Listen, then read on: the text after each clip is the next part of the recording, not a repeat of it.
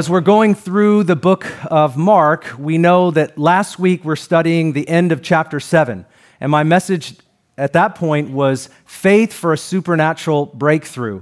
And we talked about two different uh, people. I mean, there was not just two different individuals, but there was one woman who had a demonized daughter, and she sought Jesus with all of her heart, fell at his, uh, fell at his feet on her knees, and cried out that he would deliver his, uh, her daughter from the suffering that she was uh, experiencing. And then we also observed there was a group of people that brought their deaf and their mute friend to Jesus, uh, believing that he could do what no one else could do. And Jesus actually addressed that and he healed that man. And we observed these, these two situations.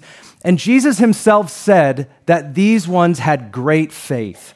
And so we talked about how we too want to have great faith. Faith for supernatural breakthrough so that whenever we hit a wall or whenever we feel helpless, like we prayed today, that that's where God begins. Wherever we feel like we end, but that's where God begins. He can do what we can. And, and so I even asked our church, and maybe you were one of those that committed to praying for a supernatural breakthrough for your youth or young adults that have walked away from the faith. And we had well over 70 people commit to fasting and praying this last Wednesday. And I believe that even if we haven't seen anything happen yet, we will see God respond to our prayers for our loved ones because that's the kind of God that He is. And aren't you grateful that He hears the cries of His people today? Don't you know that? God hears us, and we came together and we said, Lord, we're not just going to let our loved ones go this way. We're believing that you can bring about a supernatural breakthrough in their lives. We didn't just want to read this book, we wanted this book to come alive in our own lives. And so, thank you for committing. Thank you for fasting and praying. It's the first of many as we continue to commit ourselves to come before a, a, merciful and a mighty God. And so, praise God for his breakthrough. And today we are opening chapter 8, and it looks like a familiar story. It's not the same story as we read about in Mark chapter 6, but it is similar. We're reading about Jesus feeding 4,000 today, and I'm going to read from verse 1 to 26. Here's what it says Mark chapter 8. In those days, when there was again a large crowd and they had nothing to eat, Jesus called his disciples and he said to them, I feel compassion for the people because they have remained with me now three days and have nothing to eat.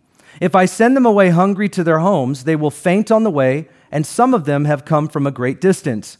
And his disciples answered him, Where will anyone be able to find enough bread here in this desolate place to satisfy these people? And he was asking them, How many loaves do you have? And they said, Seven. And he directed the people to sit down on the ground. And taking the seven loaves, he gave thanks and broke them and started giving them to his disciples to serve.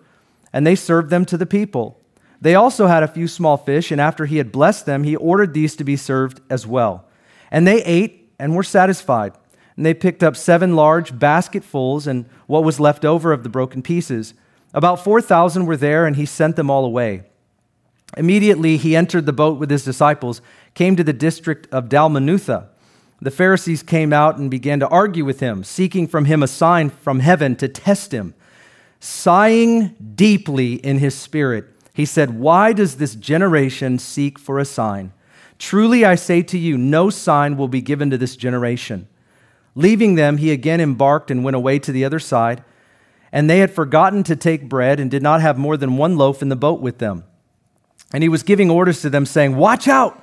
Beware of the leaven of the Pharisees and the leaven of Herod. They began to discuss with one another the fact that they had no bread. And Jesus, I'm sorry. and Jesus, aware of this, said to them, Why do you discuss the fact that you have no bread? Do you not yet see or understand? Do you have a hardened heart? Having eyes, do you not see? And having ears, do you not hear? And do you not remember when I broke the five loaves for the 5,000 and how many basketfuls of broken pieces you picked up? And they said to him, 12. When I broke the seven for the 4,000, how many large basketfuls of broken pieces did you pick up? And they said, Seven. And he was saying to them, Do you not yet understand? And they came to Bethsaida and they brought a blind man to Jesus and implored him to touch him. Taking the blind man by the hand, he brought him out of the village, and after spitting on his eyes and laying his hands on him, he asked him, Do you see anything? And he looked up and he said, I see men, for I see them like trees walking around. Then again he laid his hands on his eyes, and he looked intently and was restored and began to see everything clearly. And he sent him to his home, saying, Do not enter the village. Amen. This is the word of the Lord.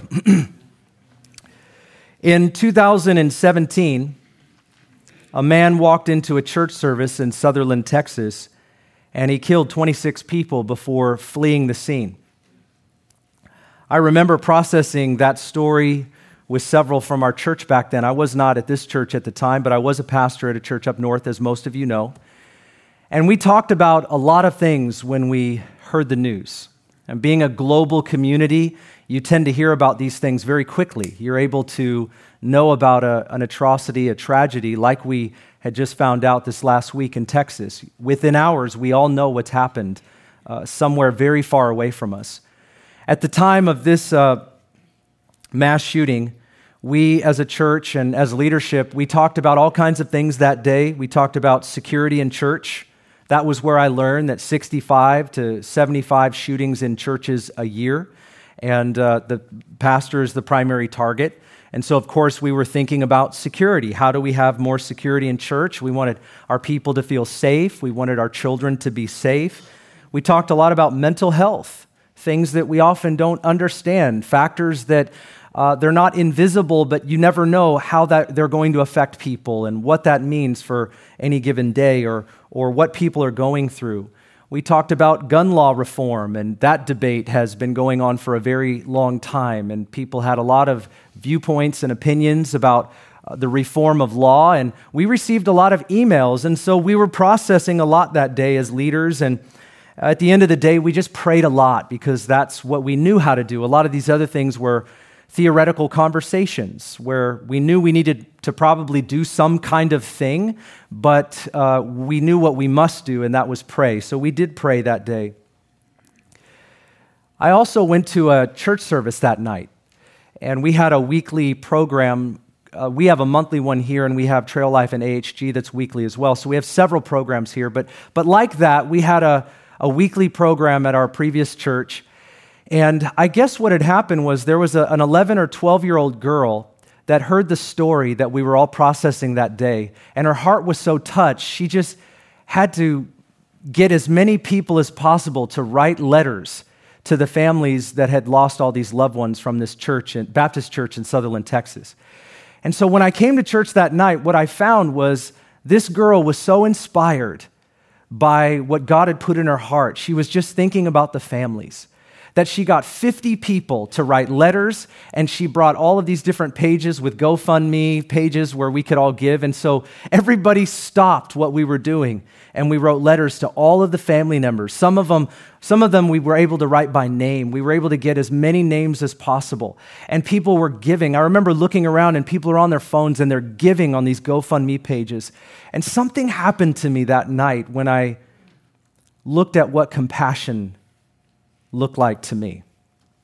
It took an 11, 12 year old girl to lead us all in an act of compassion. All of these other things need to happen. All of the conversations, all of the prayers need to be, all of that is true. We, we, we do need to do a lot of things.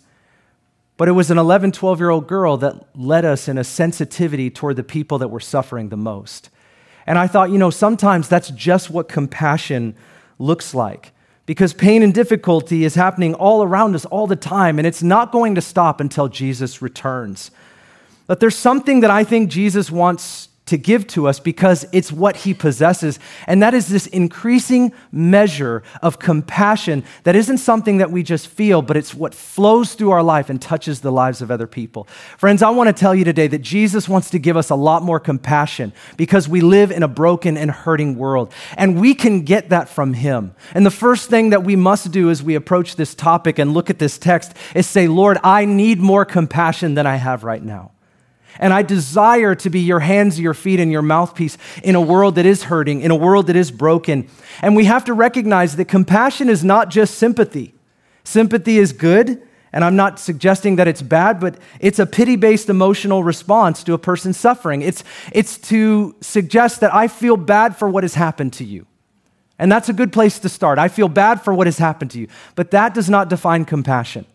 Compassion is not even just empathy. Empathy is not just where we feel bad, but it's where we try to picture ourselves in that person's shoes. we try to we say things like what would it be like to be one of the families that have just lost, lost a loved one? That's where we go a little bit further than feeling bad and we say wow that, that would be that would be horrific. That would be hard. We're trying to feel what somebody else feels. That's empathy. But compassion is so much more compassion is to see it's to feel and it's to act towards someone suffering with the love of god in whatever way that we can in whatever way that we can. We need more of this in our world today, and I believe this just doesn't show up. Compassion doesn't just show up, it's something that we cultivate. It's something that we take steps in. It's something that we respond to the Lord because it comes from Him. It flows from Him like a river, and He desires for it to flow out of our lives. So often it's responding to the person and the impression of Jesus as we see the needs in our community. We observe, I think, uh, profound compassion today in this passage, which is why we're bringing it up. And as I studied the text, I found that I also was inspired by who Jesus is, and, and I believe you will be as well. I want to bring up a couple points from the text. And the first one about compassion is this compassion starts with the heart of Jesus. Look at verse 1. In those days, when there was again a large crowd and they had nothing to eat, Jesus called his disciples and he said to them, I feel compassion for the people because they have remained with me now three days and they don't have anything to eat. If I send them away hungry to their homes, they will faint on the way, and some of them have come from a long, long ways away. And his disciples answered him, Where will anyone be able to find enough bread here in this desolate place to satisfy these people? Mark tells us here there's a large crowd. They've been with Jesus three days, and specifically, here's the need they have nothing to eat. They don't have any food. In verse 2, Jesus does something that he doesn't do in any other place. I don't know if you realize this, but Jesus tells the disciples how he feels. There is not any other verse in the Bible where Jesus himself says, I feel compassion. Now, it does say in other, other passages, it describes that Jesus felt compassion. It says Jesus felt compassion. It literally says it that way. But it never says Jesus himself said about himself.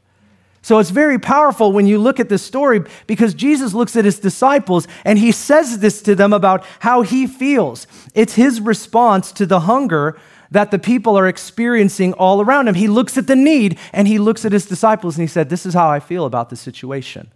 He just stops in the middle of needs and makes this comment. I like it how Jesus does not tell his disciples what to do. Did you notice that? He just brings up the dilemma. Hey, guys, I feel compassion, and uh, here's why because they don't have anything to eat. And if I send them away, because I think he, he knew that one of them was going to say, send them away, because they've done that before. So he cuts to the point if I send them away, they'll faint, they won't make it. He brings up the dilemma to his disciples, but he doesn't tell them what to do. The disciples have been here before, haven't they? in Mark chapter 6. Some scholars will tell you that Mark chapter 8 and Mark chapter 6, they're the same story. He feeds the 5,000, he feeds the 4,000. And they say because there's a lot of similarities that this must be the same story. They're in a desolate place. There's a large crowd of people. He multiplies loaves and fish. Um, these kinds of similarities. I, I, I think that's kind of funny when you look at the majority of scholars saying this uh, because that's sometimes what higher education can do. I love higher education, but I think it's sometimes you just sort of overanalyze what is meant for us to even understand. We go way too far, and, and, and I think it'd be sort of like me saying, analyzing our, our Sunday morning service at 9 a.m. and saying, was it many gatherings or was it one gathering? Well, they, they stood up and worshiped, they prayed, uh, they, uh, they, they, they sang, uh, this guy got up and railed at everybody. they, uh, they responded. They went over and ate donuts. I conclude that that was only one meeting. No, we do similar things every week, isn't that right? So if you were to take that logical approach, you would conclude that we only gathered one time. No, we gather every week, but there's a lot of things that look the same. And so I think it's funny how scholarship gets reduced to uh, funny stuff. But it's not it's not one event, it's two. There were 4,000, there were 5,000. They're in a desolate place for sure, but we see there, there's five loaves and two fish, and then there's seven loaves. There's a lot of differences. But I think that one of the main differences to me is part of why Jesus says what he says. Now, I'm going to step out a little bit on my opinion here, and this is the BIV. This is Ben's International Version at, at this point, all right? So sometimes it's just clear this is what the Bible says, and we say it as it is, and other times we need to say this is what um, I think. But if you look at the story in Mark 6, and it's a similar story, the disciples have been here before, but Philip comes to Jesus as the apostolic delegate, and he says, Jesus, we need to send all of these people away because they, we have no food, we have no resources, and they're hungry, and we need to get rid of all these people so it's not our fault that they're still uh, hungry or something bad happens. That's my way of saying it, but it looked like compassion. That may have been compassionate for Philip to do that. I would actually say, okay, that's a compassionate thing for him to say to Jesus. And Jesus says, You give them something to eat, which fully confronted him because now he has no idea what to say. And he was hoping Jesus would not give him such a commission. That's why I bet you they were very hesitant to approach Jesus with problems because he might say something like that. You give him something to eat. He's like, No, Jesus, I don't think you understand. We don't have enough money. We don't have enough time. We don't have enough resources. Uh, and Jesus is like, Well, how much do you have? That's, that's this famous part that we talked about last time. What do you have? You know, one of the big differences between that story and this one? It's where they are. In that story, they're still in Galilee. This is a Jewish region. The disciples are Jewish. We understand that Jews and Gentiles have quite a bit of hostility toward each other. You know where they are right now? They're in Decapolis. This is a Gentile region. It's my opinion that the reason the disciples weren't the first one to say anything about the needs of the people is because they're in a Gentile region, and I think they're struggling with having compassion on a people that they don't like. I think it was a lot easier for them to say, Jesus, we need to send these people away, the Jewish people, back a couple months ago, because we really care about that and we're in, it's in our own community. But now they're out in Decapolis, which is overwhelmingly Gentile. And Jesus looks at his disciples and for the only time in the gospel says, I feel compassion. Look at that. I feel compassion. You guys may not, but Jesus is telling them because he wants them to feel what he feels. See, that's what discipleship is like. Jesus will often say things to us he will often say things to his disciples as we gather around the sacred text. And what we're reading about is how the Son of God feels because he wants us to own that very same sense that he has for the people. But I bet you, this is my opinion, is that one of the reasons why the disciples weren't in the same place as Jesus is because they felt a certain way about the people that were in front of them. And here's the question that I have Do you and I have the same hesitations at times depending upon who is in front of us? It's easy for us to say, like, I would address any need in front of me until it's a person that you disagree with, until it's a person that you dislike, until it's a person that's offended or wounded you. And this is why Jesus labors again and again for us to cross those boundaries and say, you need to love your enemies. You need to pray for those that despitefully use you. He's challenging the disciples. And I want to tell you something that is challenging. Loving people that are hard to love. Praying for your enemy, people that offend you and wound you, that is challenging. It, it preaches well, it sounds wonderful. We read it, we write it down in a devotional, but then when we have to do it, it's like, oh, are you serious? And then it's like old, it's like old time. We go, Lord, help me. help me. And that's okay. That's a good prayer. You know, when you get in a jam, call on the Lamb. That's good. Start there. Help me, Lord.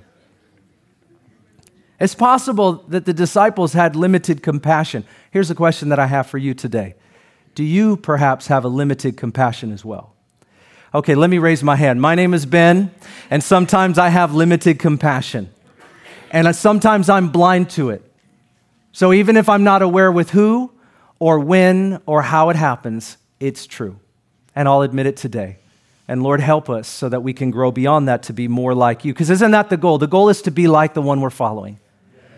And if that is not evident in my life, Lord, help me to be like you. That's all that I desire. When you see people and hear painful stories and you see real needs, what do you feel? Do you feel sad, mad, indifferent? What do you feel? What do you feel when you drive by a homeless person asking for money? What do you feel? When you hear about someone around you struggling with an illness and you know it's probably difficult for that, them at home, what do you feel? Do you feel for them? Do you consider them? Do I consider them? When you hear about someone who's experienced racism in our own city, which there are a couple different stories that I've heard recently, terrible stories, what do you feel? See, what's the voice in our head? What's the voice in our heart when we hear these things and what's going on?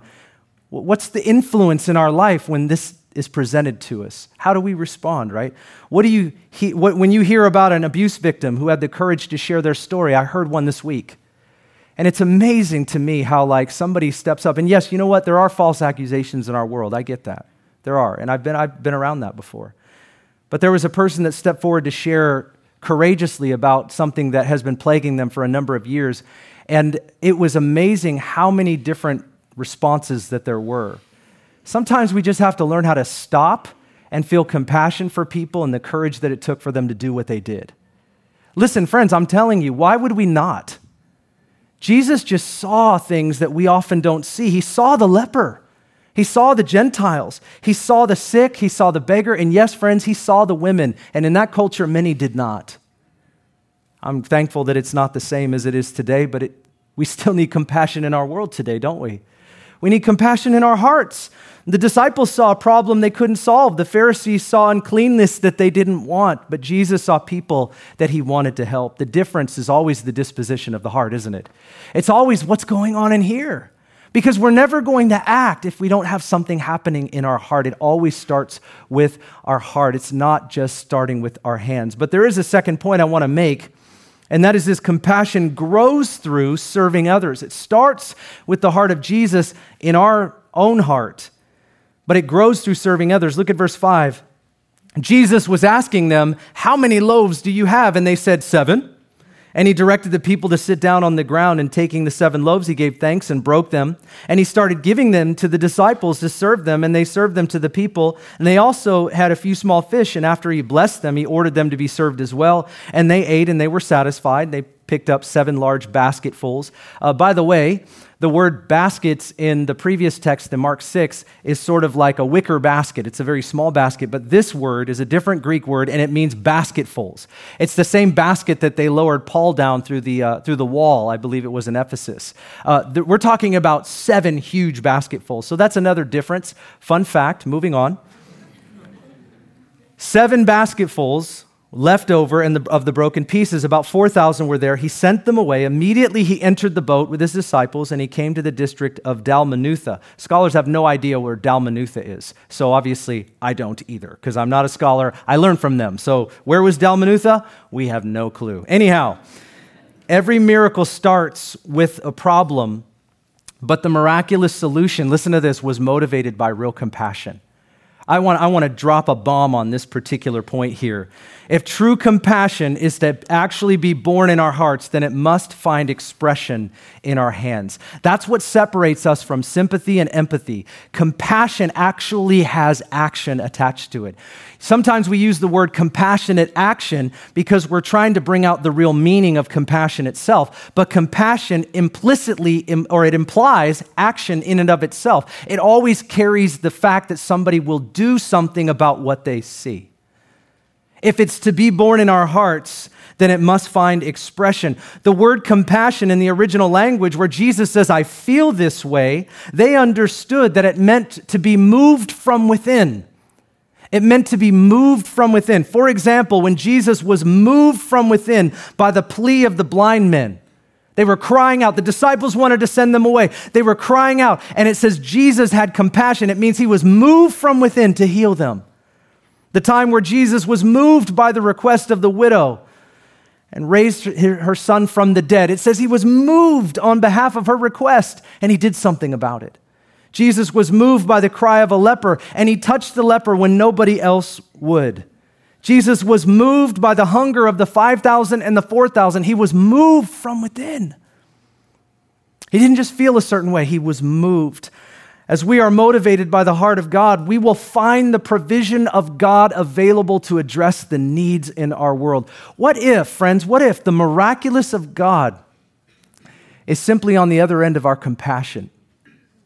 Look at this. I feel compassion. You see all these texts that I brought up? All of these are Bible passages. Jesus was moved. Compassion was mentioned first, and then a miracle happened as Jesus moved towards the need. What if we're lacking compassion, and that is the reason why we're inactive towards some of the things in our world?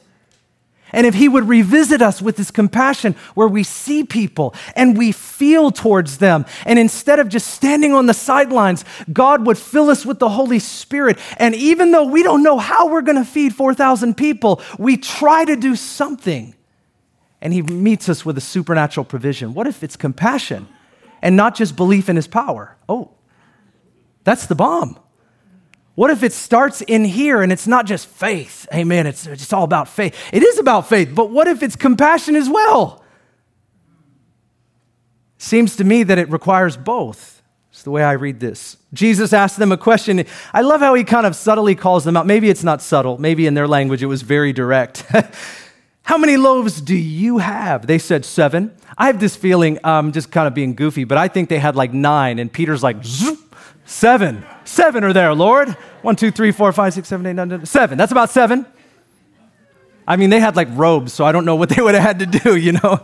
Where did that go? I mean, they had a satchel. I, I, I don't know what they would carry. But anyhow, how many loaves do you have? They said seven. Why is this request or why is Jesus' question toward them significant? Jesus took what they had. We've, we've talked about this before, but I want to bring it up. What if it's just as practical as Jesus trying to help the disciples learn how to share? They're just stingy. How many loaves do you got there, Peter? I don't know. Thomas? Uh, I doubt I have seven, right? John? John's like the lovey dovey. We really have seven, Lord. We, we, you know I cannot lie to you. I'm too close. We have seven. He wants them to share. You know what touches my heart as a father? When my kids share. You know what makes me a little uh, frustrated? Is when my kids don't share, right? I, will ask you today do you share? Are you good at sharing? Now, you're probably, some of you married people are thinking about when you sit down at the restaurant and uh, your loved one says, Hey, can I have some of that? And you're like, No. you can get your own. I think we could all grow in even the simple ways, but I'm not, I'm not here to talk to you about that today. But if the shoe fits, you know. Maybe the disciples were nervous because they knew Jesus was going to ask them for what they had, but they felt like if I give it to you, will I give it back or will I have anything? Have you ever withheld from God because you felt like this is all I have, and if I give this away, I don't know if I'll have enough for myself. Isn't this amazing how it touches even giving? Now, I didn't come to talk to you about that today. I did on last Wednesday. If you're interested, I talked about tithing. I know people like to arm wrestle me on that once in a while, so feel free to, it's an hour long teaching. Feel free to knock yourself out on that. I really recommend it, especially if you're struggling, because I give all the passages. But Time, talent, and treasure. These are the things that we steward, that God has given to us, that we give back to Him. God gives them to us, and then He asks us to give them back. And then when we give them back, what we find is He multiplies them. But the process is if we don't learn how to trust the Lord in giving back to Him what He's given to us, we don't see the miracle of God. And that's the motion of the miraculous, honestly whether it's the money that we have, or whether it's the time that we have, or whether it's the talents that we possess. That sometimes it's like, I don't have enough time. I can't serve. I don't have enough time. The fact is, is God can redeem the time and we can re- reprioritize. And here's what we find Sometimes we're hesitant. Sometimes we're apprehensive to do the thing that we're even in our hearts, we're inspired to do. Like, I want to give toward that. I want to serve in that way. I feel that need and I want to do something about it. But we withhold. And when we withhold, we continue to feel that need and it becomes what I would call a religious guilt. It becomes a religious guilt. And then we shut off. When that happens, if we keep doing that, what happens is we shut off to the needs around us and it continues to grow. Friends, we might not be able to do a lot, but we can do a little. it, it, look at this 4,000 people out here. How are my seven loaves going to do anything for these 4,000 people? The disciples aren't even thinking about what might happen if they give it to Jesus. But you know what's crazy is they've been here before. They've been here before. They knew that Jesus took five loaves and two fish, multiplied it, fed more than 5,000 people. They've been here before, but here's the real issue have we not been there before as well? Can you not remember a time where you, you didn't have the money or you didn't have the time, but you gave it anyways and you saw God in return make the most of it, not only for the needs, but also He gave to you enough? They came with seven loaves, but they left with seven basketfuls. I mean, who's the one that really won in that situation? What's Jesus trying to teach his disciples? He's trying to teach them that you need to be motivated by compassion, that when you see the needs, even if you feel like you can't do anything about everything, you can do something. You can do something. And when you do something, God can multiply the something that we give into a whole lot more. True compassion doesn't just want to help a need, true compassion actually does help a need. In um, April 20th, 2020, my family and I had only been here at that point for like, I think, nine months, um, eight months.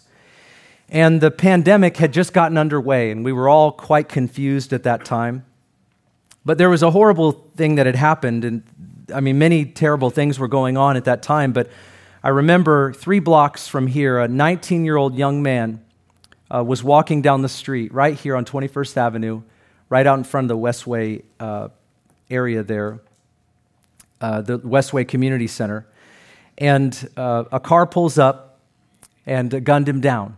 19 year old. His name was Damien. You might remember this story. It was the first of a couple that happened during that, uh, that, that month, actually. It shook me when I learned about that news. We learned about it very quickly. Two hours before that, my daughter and I were walking at the same place because we live right down the street. And we walked that whole circle because in the pandemic, we were trying to get out and walk as much as possible. We had just walked two hours before, right where it had happened. And so the first feeling that I had when I learned about Damien being shot there was I was fearful because I was with my daughter, and as a father, and, and my wife would feel the same as a mother, we want to protect. That's the first instinct that I had is I want to protect. And so um, at that moment, I was thinking about fear. I was thinking about security. I was thinking about safety. That's what comes into our minds and our hearts at times when these tragedies occur. But through praying about it, um, I knew we had to get in touch with this family. And so I got a couple people, investigative reporters, uh, alongside me. We tried to find out how to get a hold of his family, and I got a hold of his grandmother and his mother. I talked to both of them. Um, his grandmother was a believer. I could never get a hold of his father, but we ended up asking them, can we do the memorial here? And, and that, you can judge me for this. That's I'm just going to share it. But that's during a time where you're not supposed to have any memorials or all that stuff because of COVID. But I just said, if you need to do a memorial, we'll do it. We'll just, we'll just do it. I just was trying to respond to suffering. And, and I know some people don't agree with me on that. That's fine. I just said, hey, we'll do the memorial. Whatever you need, we'll take care of it. And uh, she was like so overwhelmed that we found her, reached out to her. I got her phone number, and she was so thankful to, to our church. I wasn't the only one that tried to find them and reach out to them. Uh, we went into Westway. We prayed over the whole community multiple times. We just did what we could do. And uh, they ended up doing the memorial in Enumclaw, but we paid for it. Our church paid for their, their memorial, all, this, all their stuff. We took care of it. And by the way, we do that for commun- our community. Pastor Scott uh, does a lot of the memorials. We do them for the community when, when tragedies happen, and we take care of it. We do it for free as a church. This is what, you know, when you give towards our church, this is some of the stuff that we do. We, we don't talk about it all the time because there's a lot of, a lot of things that happen, but I remember just feeling like stuck, like security, safety, fear. Those were the feelings that I initially had. And the Lord wanted me to move past that. And I did. And we did as a church. We mobilized and we offered what we could do. How can you speak to a mother or a grandmother that's just had their 19 year old son, grandson gunned down? I have no words, friends. I've got nothing that I can offer that will help heal their hearts. But you know what? That's not what they needed. They just needed somebody that would be there and say, hey, we see you. And if we can do anything, we'll do it. And uh, And that's all God is asking us to do. So, whether it's a card that we send, or an email that we send, or a presence that we have in the life of someone, that God wants us to not stop and say, I don't have enough. I've only got seven loaves. I can't do anything about this great need. I'm overwhelmed. I don't know how to address it. The Lord wants us to stop doing that and start responding in some way. Compassion doesn't have to look like a lot. It just it can look like a little, but it can mean a lot to the person on the other end that's suffering. Isn't that amazing? Can you remember in your life times where people stopped and they saw you and they said something or they were around? It did it wasn't because they didn't solve your problem, but because they did what they did, it helped to alleviate the burden. The word picture sometimes for compassion is if Pastor Scott were up here, don't come up here, Scott, stay there. But if Pastor Scott were up here and he were to have like some like heavy beam on his shoulders, call that a burden. He's carrying this burden. And I didn't have a beam, so I couldn't bring it up. But he's but I would have used Scott. I would have used you for that. Strong guy there. But he's carrying the burden. Compassion is where I see that, and I'm not going to come and take it for you. That's some people's way of addressing problems. It's not the right way. That's not the right way. That's the world's way of addressing things at times. You can't take away the burden of people, it will not make them who they need to be. But what you can do is you can come up under that beam and help to alleviate the full burden so that we can walk together. That's the word picture of compassion. It's to help alleviate the fullness of the burden, not to take it for them. And I think at times we feel that burden and we're like, I can't do anything about that because maybe what we're trying to do is we're trying to alleviate the entire beam. And God says, back off of that, just give seven loaves. We're trying to feed all 4,000. We're trying to take care of all the foster care kids. We're trying to adopt every kid so we never adopt any kid. We're trying to change everybody so we never change anybody. You understand? But maybe there's this thing in our mind that messes with us and we never actually step out because we feel so overwhelmed by how much is out there. He just says, just put your shoulder up under the beam. That's it. Just help to alleviate. That's all you got to do. And it can be very small, but it makes the difference. Amen. It makes the difference. It leads us to action. And the last point, which I do not have time for, and time has slipped away, is compassion is guarded through careful discernment. And I'll, I'll just summarize this. Jesus makes a comment when he gets into the boat with the disciples, and he says this to them Beware of the leaven of Herod and the leaven of the Pharisees. And at first, when I was studying this, I didn't see the connection, but now I do. Jesus is just, he's just multiplied, done a miracle, multiplied the bread, he's fed the 4,000 people. The disciples are still not understanding all that Jesus is trying to do. It says that he did that because of compassion. He gets into the boat. The Pharisees just argued with him. Of course, that's their contribution. He gets into the boat. He looks at his disciples after this has happened. He said, Beware Watch out for the leaven of the Pharisees and the leaven of Herod. What is the leaven of the Pharisees? Well, Luke tells us that it's hypocrisy, it's falsehood. It's to appear one way, but actually be another way. It's to be an impostor, it's to be an actor. The leaven of Herod Herod's the person that wants to retain power. Herod wants to use people in order to prop himself up. He doesn't care about people. He's even willing to murder people. That's how far he went but he wants to look a certain way to the people. So you have Herod and you have the Pharisees. And Jesus says it's like leaven that when you put this small substance into bread dough, it permeates the entire dough and it causes it to rise. It will, it will actually fill that entire dough until it's all throughout it.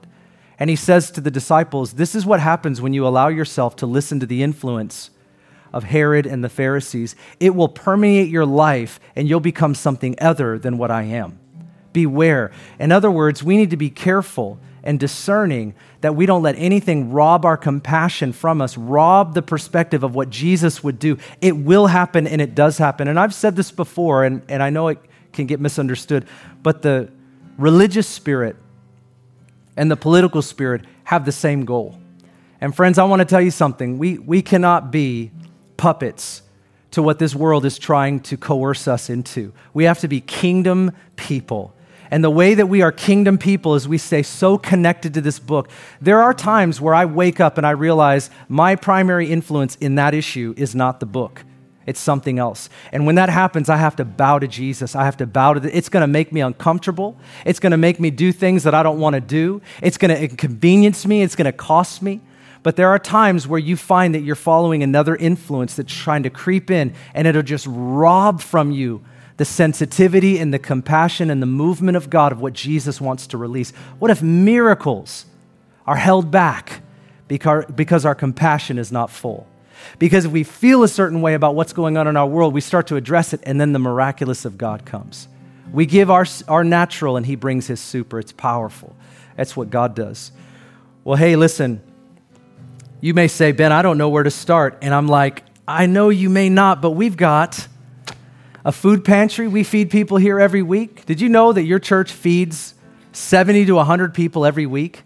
How many of you are involved in the food pantry? Thank you for serving. You can do that on Wednesday morning. We ser- we've been doing that for 20 years, way before my time here. I'm thankful that we, that we do that. We have a ministry called Hope for Families. Our desire is to develop 50 care communities to wrap around those that are stuck, struggling, and suffering. 50 care communities. See, nobody can do everything, but everybody can do one thing. And that's our desire with Hope for Families is to come around these families, not just to talk about it, not to feel bad about it, but that we can grow together in bringing hope and we can play a small part, each of us, in doing something. That's our desire. And by 2023, I'm asking that we have 50 care communities out of our church. That's probably 200 people where we can all play a part in seeing hope come alive. Hey, would you stand? Thank you, Lord. We are um, running a little later because of prayer, and that's on, that's on us. We needed to pray as a church. But as I close, I call us to compassion. I call us to receive from the Lord. I want to pray that over us today and let the Holy Spirit minister to us in that way. But I also wanted to share with you there were several things that we prayed for during the service. And I had this picture of somebody that woke up this morning and you you felt all beat up, like your entire body just felt racked with aches and pains. And the feeling that you get is, I don't want to do anything. I don't want to do anything. Ben, you're talking about doing something. you're talking about stepping into more. And your physical body is a hindrance to you. You just, even you woke up today and you feel racked with pain and aches, and it just, even hearing a message sometimes might be like, I can't do more because of the way I feel. I just want to tell you that God not only wants to heal you, but I believe what the Lord wants to also do is inspire you beyond that feeling that you have in the physical that what God gives us spiritually can even be more powerful than what we feel physically. You believe that today? Listen, as you're as, as the, if that's you, receive this from the Lord. I saw a picture of you and I just want to pray over you. So let's receive from Him. Father, we thank you today in Jesus' name. God, we pray over each and every person that not only for us that you would fill us with your compassion, but God, where we're inactive, I pray you would activate us today. Amen. That's what we pray. Activate us today. Help us to see needs, help us to see loss, help us to see difficulty and not shy away or look away, but to address what we can. God, I pray that your impressions and your voice would be strong in our lives and that we would be able to just simply move into those places where maybe we used to move away from. And there's some in this room, Lord, right now that we used to be like that. But maybe the last two years have stripped it away or taken it, robbed it from us. Lord, we pray, give it back. Father, fill our hearts with mercy again. Fill our hearts with eyes that see and ears that hear and, and hearts that respond. Give us that back, Lord, to be more like you in our world. We pray for that today. Help us, Lord, we ask you. And for the one that, Lord, woke up today feeling all racked with pain and aches, and it's just usurping their desire to transcend that and respond to you, even, or maybe do anything with their friends, their family. God, we pray for healing in the mighty name of Jesus. God, we ask that you would touch that person right now, whoever that might be, whether they're online or in this room. We pray for your divine touch. Come, Holy Spirit, and minister in power, we pray. Thank you, Lord, that you're touching not only the body, but you're touching the heart. And we receive it. We receive all that you have. In Jesus' name we pray. And everyone said, Amen. Thanks for listening. If you'd like more information about Ignite Global Ministries, please go to our website, igniteglobalministries.org. While there, check out our Immersion Discipleship School and the books Pastor Ben has written.